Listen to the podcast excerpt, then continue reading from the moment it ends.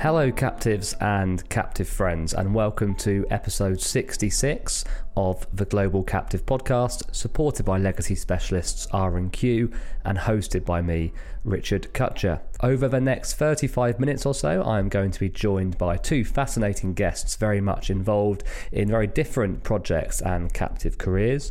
I'm delighted to say shortly you'll be hearing from Courtney Claflin, who begins a new job today after exactly seven years transforming the University of California's captive strategy. In a 15 minute chat, Courtney details what he found at, UC when he arrived, how he expanded the role and value of the captive, and what he learnt along the way. But first, our guest co host of GCP 66 is Jonathan Rice. Jonathan will share a bit of info on his background in a moment, but today he is CEO of Concert Group, a new dedicated captive fronting vehicle. Jonathan, welcome to the pod. Richard, thank you. Thank you for having me. It's a pleasure to be here today. Yeah, really good to to have you uh, on the Global Captive podcast. Delighted we could get this set up. Perhaps a, a, a good place to start for listeners who may not be uh, as familiar with you. Could you tell us a bit about your background in captive specifically and commercial insurance? Absolutely. I I have about 30 years dedicated to the insurance industry. So I, I don't feel old, but there's no question I'm a, I'm a veteran today. And captives have been a, a part of my career through really throughout my career. In, fact, my final summer uh, in university, my summer job was working for Heddington Insurance, which is mm. the captive for Texaco Insurance Company. And after graduating from university, I went straight to work for E&Y, the, the large accounting firm. And I spent almost 20 years with E&Y. I was a partner there for many of those years, and I was head of the insurance practice for E&Y across both Bermuda and Cayman. So obviously in that role, we, we had many, many, many captive clients and during the early parts of my career, I focused, uh, you know, on captives quite extensively, but I also branched out into commercial insurance and reinsurance. You, you may be aware that during the 1990s, the Bermuda market evolved from being dominated by the captive industry to also having a you know a very significant commercial reinsurance industry, uh, which has evolved even beyond that now so I, I kind of I rode that way for sure, and and uh, I really for many years I was uh, more focused on helping the the large reinsurance companies that formed in Bermuda. I also left and worked in New York for a few years, which was very important to learn the insurance industry in, in the U.S. before coming back to Bermuda. Uh, I finally left Ernst & Young in 2012 to join a, a, startup reinsurance company, which today is the Hamilton Insurance Group. I'm very proud of what we achieved in growing that business. I was working for Brian Duperreault, who, who led Hamilton at the start, and you know went on to, to, to lead AIG. So it was a, a, pleasure working with him. So for you know for a period of time in my career, I was away from captives, but I, I then left Hamilton in 2000, and I guess it was 2020. I left Hamilton to join Strategic Risk Solutions, uh, a fantastic business led by Brady Young, who's a well-known figure in the captive insurance industry, and, and SRS is the by far the largest independent captive manager. And we are one, not the only, but we are one of the key sponsors of the formation of a new fronting business, which is Concert. And so, so my job evolved into now being the CEO of Concert, and one of our focuses is on captives. And I'll, I'll, I'll get into that, but it's, it's I've come full circle starting in captives and coming back to very much a captive focus today. Yeah, great to have you back uh, in in the captive world, uh, Jonathan. Certainly, uh, certainly a welcome return. Let's talk about concert then, and, and kind of what the genesis of that was, because my understanding uh, at the moment is it's, it's, quite a unique offering uh, to the captive market. So, what services are, are concert offering to captives in terms of kind of lines of insurance, uh, geography? What, what's the plan? Well, the genesis of concert is to serve underserved markets in the fronting sector, and, and the captives is front and center in that. Brady, running a, a large business at SRS, it's a service provider to captives, increasingly saw his clients frustrated with the inability to to get fronting, you know, to, to, to have their fronting needs met. And when they were met, they weren't well serviced. So it, he could see an obvious opportunity to develop a fronting business that was going to be much more client oriented and focused on the needs of captives.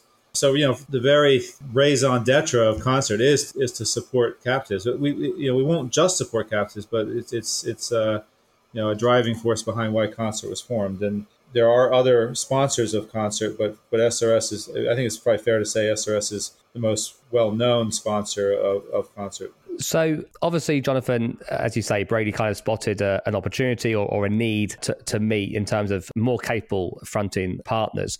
What do you think some of the, the challenges or the primary challenges or limitations are within the current fronting marketplace for captives? Sure. So the, the main challenge and why the opportunity arose is because even though it's fair to observe there's there's been a, a good number of new entrants in, in the, the fronting market, but nevertheless, it, historically, the overwhelming majority of the capacity of fronting to the U.S. market has not been provided by dedicated fronting companies. It's actually been most of the capacity for fronting has been provided by very, very large insurance organizations, big, well-known names. Mm. Their primary business is not fronting. They may have they may have divisions that do fronting, but they're they're the organizations that have provided most of the capacity. Fronting is not their their number one thing, and for various reasons, uh, those companies have chopped and changed their risk appetites. It's really a function of the insurance industry has really struggled in the last five to ten years. It's it's fairly well known that the insurance industry, uh, the, the carriers, uh,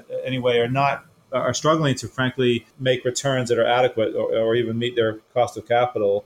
And there's a, a, high degree of stress in the, the insurance industry and causing reallocations of capital. And the, the, the consequences that, of that is that decisions are being made that are not friendly to some of the smaller markets. Um, so captives are often not the biggest players, and they're you know sometimes their fronting partners are changing their risk appetite, or maybe, maybe minimum deal size. You know, minimum the minimum deal sizes that are being offered by some of the large carriers are much bigger than they used to be. Some of that's a function of the, the, the significant consolidation that's happened in the industry. So it's really that with people not focusing on you know the, the client's needs they're focusing on their own capital management and other factors. There hasn't been the dedication, and, and the, there's a big section of the market, especially captives, that are, have demand that's just not being met. And Concert was formed to focus on those underserved clients. So, to clarify, Jonathan, is it that what Concert is offering is 100% fronting. So you're not looking to take risks. Obviously, often the insurance companies that you mentioned that offer, they're big multinational insurers, they offer fronting as a service, particularly to, to large multinational accounts. They're normally very keen to take some of the risks themselves, not be a, a pure 100% front. But is your is your play that you do want to be just 100% front? Well, we like we like the model of the pure front model. We think that makes a lot of sense, but it, it is necessary to to be willing to to participate in the risk, and so Concert will do that. We we actually are already started building a complementary. Uh, I'll call it an ILS business. Business, but we our our own shareholders, separate, distinct and separate from Concert, have are cap, have capitalized a separate vehicle that ma- the Concert management team is also invested in, so that we can keep the Concert carrier uh, it, uh, as a pure front but still have skin in the game. So we, we, we're really creating a, a, separate structure, which I think is a smart move to so that we can, when people say, well, we want the fronting business to have skin in the game, we can respond to that need.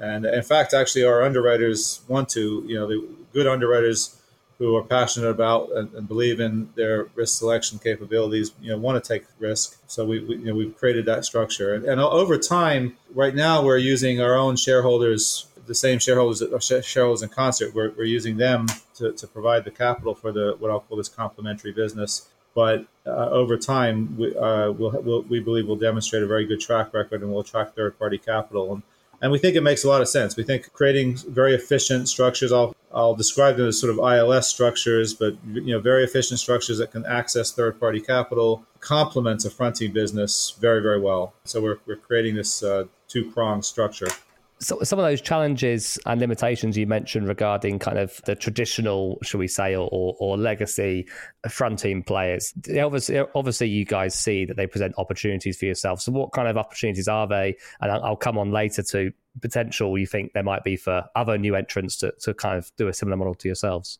Well, the, the opportunity for us is it's important to be be very broad focused because you, you've asked the question a little bit about what lines of business, but but in order to serve the captive market, you need to have a broad appetite in terms of class of business. Captives come in all all shapes and sizes and, and write all different types of risks, and quite frequently a captive is formed to for a parent company to retain a, a risk that's not being well understood and appropriately priced in, in the traditional market. So, so just by definition, we have a very broad appetite in terms of the types of risk. Of course, there's some there's some risks we like better than others. Uh, right now, there's so much opportunity that we can focus on uh, lines of business that are not catastrophe, you know, not property catastrophe exposed. In fact, most of our book right now is is less property exposed. It's really casualty lines that have a shorter tail. We're not currently entertaining workers' comp. It's quite you know, much longer tail.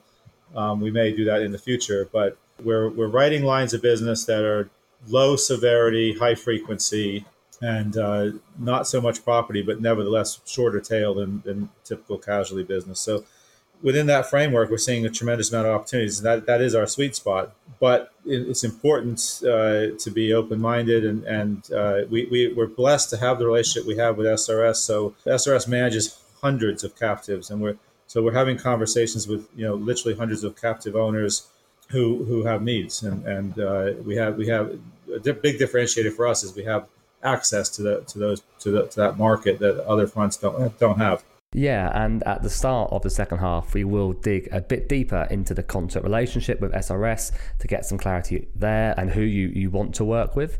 But now it is time for our captive owner interview, and I'm very excited to have Courtney Claflin back on the pod after a couple of years, I think, away from our airwaves. Courtney is best known for his past seven years spent at the University of California, where he took a relatively vanilla captive operation and transformed it into a truly valued asset and strategic tool of one of the largest university systems in the world. Unfortunately, Courtney wasn't quite ready to reveal to us just where his next job will be, but at the time of release, Monday, 2nd of May, I believe it is his first day in the role. So all should become clear very, very soon, and you may even know by the time you hear this.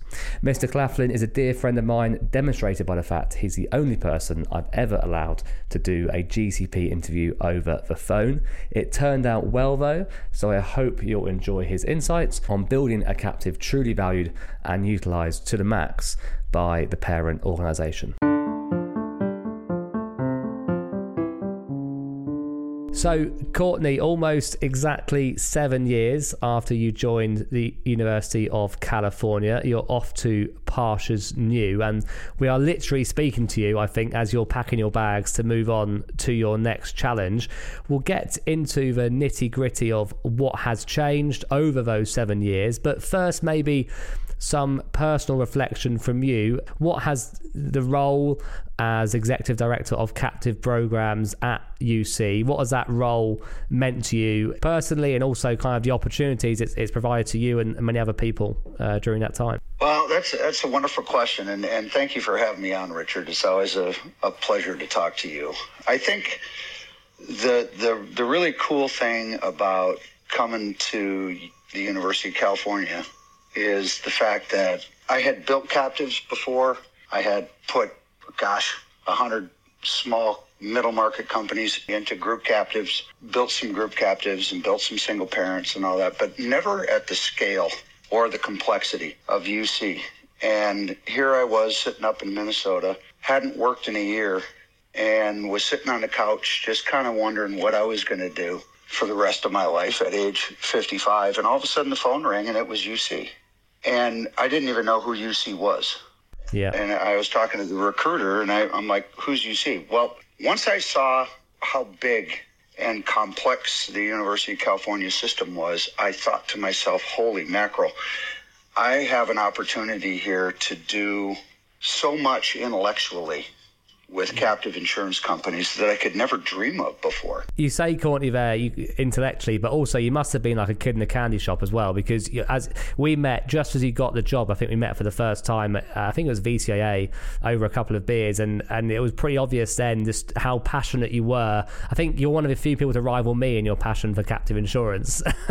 and yeah, you must, so yeah. you must have been like a kid in a candy shop when you got to UC and saw what was possible. Yeah, you, you, you nailed it. I, I was I was overwhelmed with the potential, and and I happened to have a boss in the chief risk officer, Cheryl Lloyd. I remember walking into her the first day or the second day of work and sitting down there and saying, Hey, Cheryl, I got all of my nine training modules done yesterday. What would you like for me to do now? And she looked at me and gave me that beautiful little smile of hers. And she said, Courtney, if I knew the answer to that, I wouldn't have had to hire you.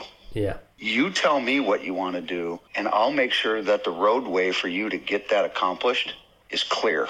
And that that's just overwhelming to be given that kind of an opportunity and that kind of responsibility. And and so yeah, it's it's it's unlimited.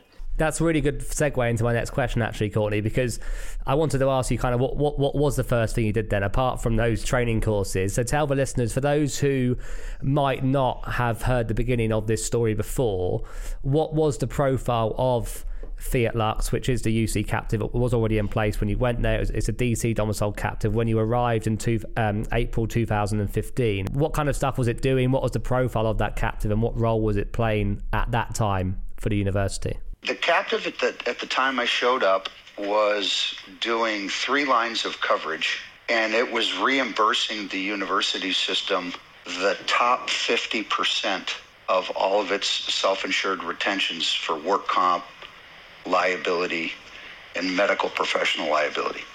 So, for instance, we had $5 million retentions at the time. Fiat Lux would reimburse the university system for two and a half million excess of the first two and a half million. Yeah. And on on three lines of coverage. That was it. So, what was the first thing you did then to change to change that strategy or to start adding to it? Were, were there some easy wins that you could do quickly to start getting extra value out of the captive? The first thing I got here in April, and our renewals are in July one. So the first thing that I did is I said, let's take 100% of the retentions, number one.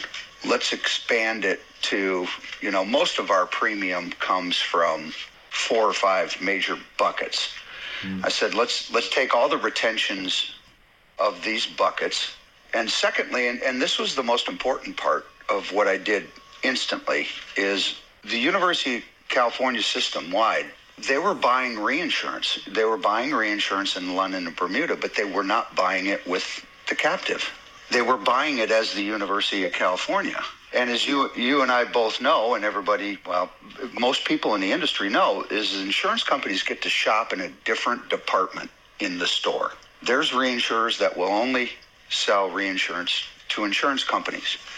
And I, I, I convinced my boss that we should buy reinsurance direct because it'll it'll give us more capacity, it'll give us better terms and conditions, and it, and it could reduce our price point. And so in 45 days, we, we took 100% of the retentions on a few of these lines, and then we bought reinsurance directly. And as it turned out, our brokers were telling us on the casualty side, expect a 15% rate increase, expect your capacity to go down 10 to 15%, and expect some restrictions in your terms and conditions.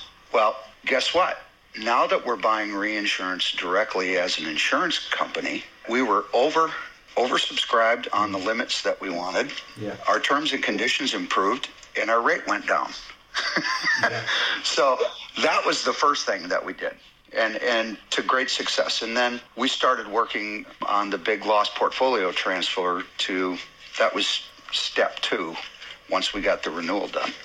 So we probably shouldn't talk about this journey, Courtney, without mentioning uh, I think we can probably call her your protege and someone well known to our regular listeners, an extremely impressive captive and insurance professional in her own right, and that's Karen Z. I remember meeting Karen Courtney at an event I hosted for Captive Review in San Francisco. I'm not sure the exact year, probably mm, 2015 16 time. And she attended with you, and I think it was before she officially had the job actually at UC in, in your in your team. But I know developing the, the next generation of captive professionals is a big part of, of CICA's mission, and you're obviously on, on their board. How, how proud of, of her development and progress uh, have you been and enjoyed watching her kind of progress? I was talking to her the other day, and probably the proudest accomplishment in my professional career is Karen C. And where she has come from to where she is in the six years since I brought her on, that's probably the proudest accomplishment I've ever had professionally. I mean, I can build insurance companies, I can grow them, I can do all that stuff. Well, who cares? You know, that that's that's cool. But to take a human being and to take them and open up their mind and to open up their possibilities and what they can do and then watch them do it. And she she had I've always said she had the greatest ingredients for someone that I wanted to work with and, and to mentor and to teach, which is, is she's incredibly intelligent and she's very, very curious. Yeah, yeah, I was going to say curious, yeah. and and and as I told my boss when I wanted Karen to join my team, we like each other. And you know, anybody that knows me knows I'm probably a bit off at times. Sometimes. but not in a bad way. But I, I, do, I do have a, a peculiar personality. Yeah. We, we just, we just meshed instantly. And so it's just been a wonderful journey. And to, to be able to see what she has done in this industry and to see what she's done with me for the University of California, it, it is the biggest and, and my most proud accomplishment in my career. Yeah, no, she's Karen. Karen's absolutely fantastic. I'm sure she's like yourself, going on to exciting future in, in the industry for sure. So, as, as we discussed, Courtney, Fiat Lux, the single parent captive, it obviously remains in place, but a lot bigger than than when you found it. You also set up a cell captive and numerous cells when you're there. Tell us a bit about that experience and, and why you felt it necessary to have a couple of other captive vehicles. It's really pretty simple because Fiat Lux is a not for profit. It's a 501c3 captive insurance company because as a university system, we're, we're nonprofit, we're tax exempt. And when we got done with the initial build out where we, we swept everything at the university and, brought it into the captive. That was all first party business. So we initially, we insured the people, places, and things that are UC. Well, if you step back and you take a look at it, there's a lot of things you can do with an insurance. It, it's, I, I used to tell people, we're an insurance company. That means we can sell insurance. Yeah. And and now I started to look beyond just the traditional you know, UC insurance programs, the 30 or 40 lines of cover. Go beyond that. Now let's go take a look at the, the, the employees, the students, the, the faculty and the staff and, and employee benefits. A lot of that stuff is third party. Well, to maintain my nonprofit status at Fiat Lux, I can only put a certain amount of third party business into it. And once it, it reaches a certain threshold, it'll flip the whole captive to a taxable entity the, the, the problem with that is is that the, the the service, the IRS, won't tell you what that threshold is. And so why would I want to risk anything? Any of this third party business, why would I want to put that in Fiat Lux and risk the tax exempt status of Fiat Lux? So I instantly thought of, okay, well, we've got to build another captive. Okay, you you look at building another captive and you say, but wait a minute, I've got a whole bunch of stuff I want to do, and I may not co- want to commingle third party assets and and liabilities with each other in the same captive. So I said, let's put up a cell captive. So we built a cell captive and we've got cells that do various third party business that we don't have to commingle the assets and the liabilities and they, they stand on their own. So it was a pretty logical pretty simple decision to to tilt that structure up and you know it's working like a charm. So you mentioned the the third party uh, risk there courtney and obviously as you mentioned at the beginning you, you, you did have a, a, long background in captives. I'm interested to know had you had much experience with kind of third party and captives before you started doing it at uc and it can be a big step internally for organizations to to start writing third party through a captive. It can be quite a big cultural step and cultural change. How did you find that process? How much did you learn about that process? And any advice for, for risk managers? We know that lots of corporates are thinking about the idea of using a captive for profitable lines of insurance or third party lines. Any advice for risk managers or captive owners who are considering kind of taking that plunge? A couple of things. Number one, it's not as hard as you think it is. Hmm. It really isn't. The hardest part is working with the other people in your organization that control this third party business. And so I'll use an example. We we have employer paid and employee paid life insurance because when you go to HR and you sign up for benefits, the, the your organization gives you fifty thousand dollars of life insurance automatically, and then you can check a box. I want to I want to pay my own money one, two, three, four times my salary. Okay, that's easy enough. Well, you sit down and you you do a feasibility study. You take a look at the history of that program over the last decade or two I did a 30 year feasibility study and found out that this life insurance company had made hundreds of millions of dollars off of us in profit. Okay, good for them. You know what? They took the risk, they got the reward.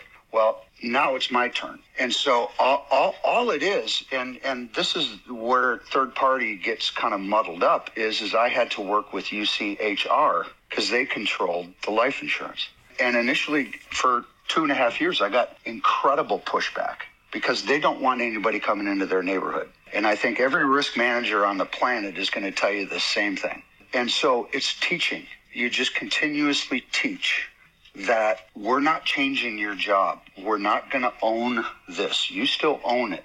All we're going to do is a reinsurance agreement with our life insurance carrier. That's all it is. It's nothing more complicated than that. We're going to execute a reinsurance agreement. You keep doing what you do the life insurance company keeps doing what they do. We're not changing your job. We're not taking control. We're just going to execute a reinsurance contract. And now we get the profit and the corresponding investment income instead of the life insurance company. And so when you take a look at third party business for existing third party business, that's all it is. It's just a reinsurance agreement. Now, you can flip that because we've launched brand new employee benefit programs. So we, we've taken the savings and the retention of our own money to finance the startup of brand new employee benefits that augment our employee benefit offering to new employees. And that helps the university system because we're more competitive now to a new employee because our employee benefit offerings are have got have grown and have gotten better because of us having the ability to keep our money on existing plans to reinvest and offer new plans that theme as well has come up a bit in this series of the podcast. We've had Heineken and Microsoft on both this year, and they're, they're saying exactly the same thing. Heineken, brand new captive for EB. Microsoft have had EB and they're captive for a long time. And uh, they, they, we were talking to the benefits teams uh, in those interviews, and, and it struck me as uh, a real selling point for them as well as companies and as internal people at their companies that they could say that they were, you know, because of their captive, they were able to enhance the benefits and offer, you know, brilliant packages in, in their own words uh, to their employees. So uh, it's interesting interesting to hear you say, but it, it actually, you know, when it comes down to it, is simple. It's just more of an internal discussion, which I hear all the time regarding whether it's employee benefits or other third party lines of insurance. It's tough to get other departments within your organization. There's certain departments that are very resistive to you coming into their territory and because they think you're going to take it, you're going to own it, and you're going to control it. And yeah. they don't want that. And the thing is, is what I always told them is, is I could do this without even telling you, and you would never know I was here. Hmm. It's just a reinsurance agreement. That's all it is. So, Courtney, it's uh, you know we've we've only really scratched the surface of, of your seven years at University of California, but we do need to to leave it there. I, unfortunately, I'm not able to break the news to our listeners of where you're turning up, but I'm sure it's going to become apparent soon. And it's not goodbye either, Courtney, because I'm sure we'll be in touch and hearing about your your next step at some point in the future. Absolutely, um, as as you know, and anybody knows that when when captives are off my brain is is going to be probably the last breath of my life so i'm always going to be in this business and i i enjoy it i love it i'm passionate about it i think it's it's i you know i tell people i'd do this for free i really would if i had enough money i'd do it for free and my my next adventure is going to be just as exhilarating and just as exciting as this I can't get to wait to get started. As a matter of fact, I'm starting in on Monday, yeah. three, four days from now. So yeah. It's just going to be a, it's going to be another great adventure. And so I'll I'll be around, and we're going to continue to have fun.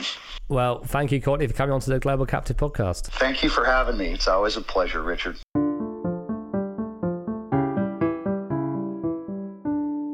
While we have seen uh, captive utilisation increase and record formation activity during the hard insurance market of the past three years, there has been no let up in legacy transfer activity, has there? Why do you think that is? Well, as captive owners re-evaluate their risk financing strategies and review their captive portfolio, one output can be to look at selling or transferring legacy business in order to free up capital that they can then use to support new programs or provide extra capacity for lines of insurance proving particularly problematic to place elsewhere. If that is an avenue captive owners wish to pursue, Paul, how can R&Q support them in the execution? Well, Richard, there are all manners of execution, from novation and loss portfolio transfer, which is effectively reinsurance, to a complete business transfer or a full sale of the captive. R&Q has a proven track record over the last 13 years in all of these strategies, over 70 captive transactions across 36 regulatory jurisdictions. We're experienced in working with captive owners, managers, TPAs, and fronting partners to ensure the right solution is found for all parties whilst protecting the reputation of the captive owner for the life of the liabilities. Thank you, Paul. Well, if you want more information on R&Q, then visit their friend of the podcast page on the globalcaptivepodcast.com website or follow the links in the episode show notes. Welcome back to GCP 66, and I hope you enjoyed that chat with Courtney Claflin. As mentioned, I'm sure it is not the last time we hear from him on the pod. But now we are back with Jonathan Rice, CEO of Concert Group. In the first half, Jonathan, you mentioned SRS several times and did explain a bit about the relationship there, but I think it's important to ask whether Concert is keen to work with all captives around the world managed by different captive managers and not just limited to working with captives under the SRS management. Yeah, that's absolutely right. Thank you for asking. It is important to clarify because some people might hear me talking about SRS and thinking, well, they must be an affiliate or subsidiary. Um, well, certainly SRS was a key sponsor, but Concert was not set up to be a company that would be run by SRS, a subsidiary of SRS, controlled by SRS, or you know, and, and it's not. Most of the capital behind uh, concert was provided by other capital providers. In fact, I'm proud to mention Century Equity Partners, who are a terrific private equity firm that special, that's made a lot of uh, good investments in the insurance industry over many years, and they're, they're terrific partners.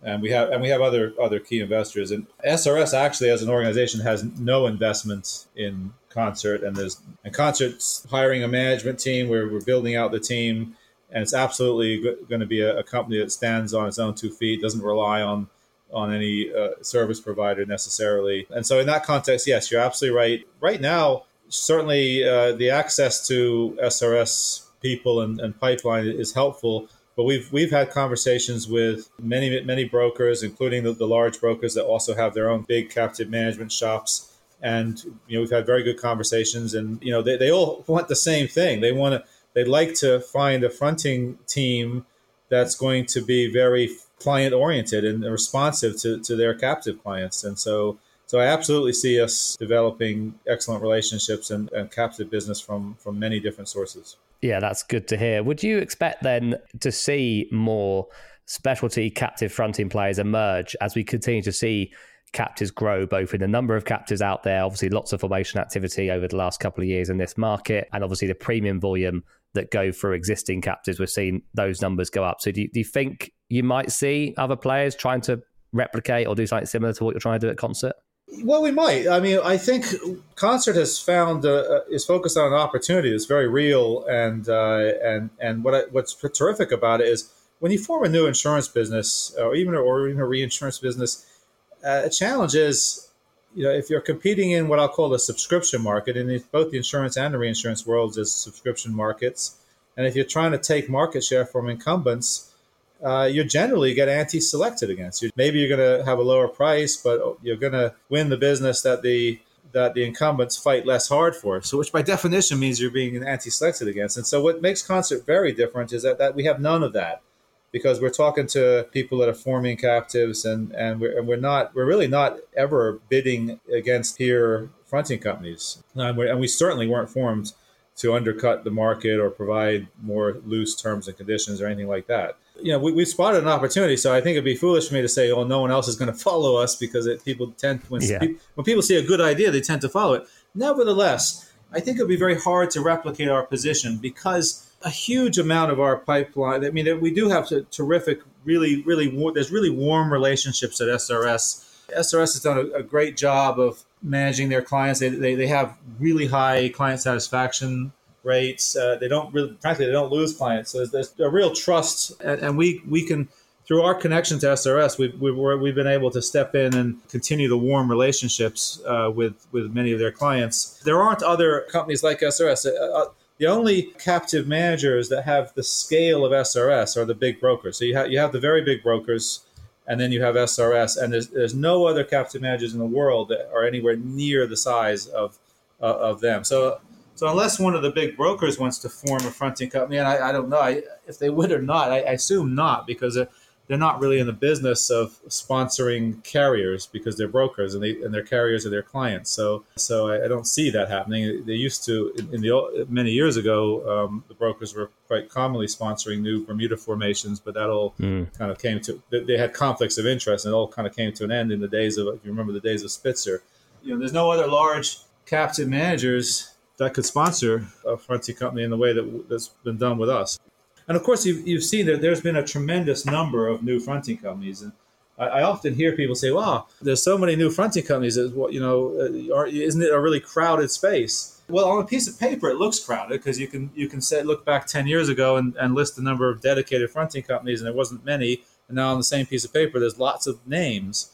But that's a crowded appearance is, is, is misleading because, as I said earlier, most of the capacity of fronting provided to the to the fronting market has wasn't provided by dedicated fronting companies. So even though there's a whole bunch of new ones, they're mostly all very small. They don't really, uh, in aggregate, you know, they don't really fill the gap left by the chopping and changing risk appetite that the larger historical players have, have have um, succumbed the market to. So, is there room for more new fronts? You know, someone might be turned off by the number of new ones they've seen. And, and curiously, I, I, just haven't uh, haven't seen, you know, many. Even though there's so many new fronts, I haven't heard any others talk about the captive market. I'm not, not saying that obviously, yeah, some of them some of them must be doing it, but I, I, they don't talk about it. If, if, anything, they seem to talk about how they're supporting insurtech businesses, which may be good. Uh, we'll certainly we're certainly open minded about insurtechs. We, you know, we, I, I heard a, a, CEO of one of one of our, one of our peers talk about they they want to stay abreast of innovation, and so they want to support insurtechs, and, and we're certainly having conversations with insurtechs too. But it's tricky because uh, most most of the insurtechs don't have a track record, and I'm sure there's some that would be good to support. But for every one that you support, you probably have to, you know, talk to 10 or 20 or 30 or, or more. And so the hit, you know, the, the, confidence that you're supporting business that's going to have high quality underwriting is, is more difficult to, to, to, to achieve. Yeah, no, really interesting uh, regarding that kind of. I think it's I think it's great. The reason you've got my attention, Jonathan, or, or, Concert has got my attention over the last six months, and, and many people in the captive market's attention is because you have you know made it very obvious that you're keen to do captive business and, and keen to provide a service to to the captive market and, and to captive owners, and that does naturally draw attention. So, in terms of kind of now and the future, obviously you're providing fronting services across the US do you have an eye on on other markets as well in, in the future? Do you think are you, are you happy to focus on the US for now, or do you think there's opportunities in in say Europe or, or elsewhere? Well, I know I know there's opportunities elsewhere for sure, but you know we you know we completed our capital raise and got our carrier rated A minus uh, at the end of October. So it is quite early days for us. You know, we want to focus on doing a really good job for the clients that we have in, that are in the U.S. So that that is absolutely our focus for now. It would be not a significant distraction to ex- to extend our licensing with in North America beyond the U.S. and so that that may happen in a uh, in the not too distant future. Um, I'm certainly aware that there the same you know need for to support captives in fronting uh, exists outside the U.S. and especially in Europe, but that's uh, that's something we're aware of, but it's not it's not a near term target for us. Great. Thank you, Jonathan. Well, it's been fantastic to have you on to the Global Captive podcast. And that is all we've got time for this week. Uh, thank you to all of our guests and, and particularly to you, Jonathan. Thanks for coming on the pod. Thanks for having me, Richard. Stay safe, stay well, and see you next time, captives.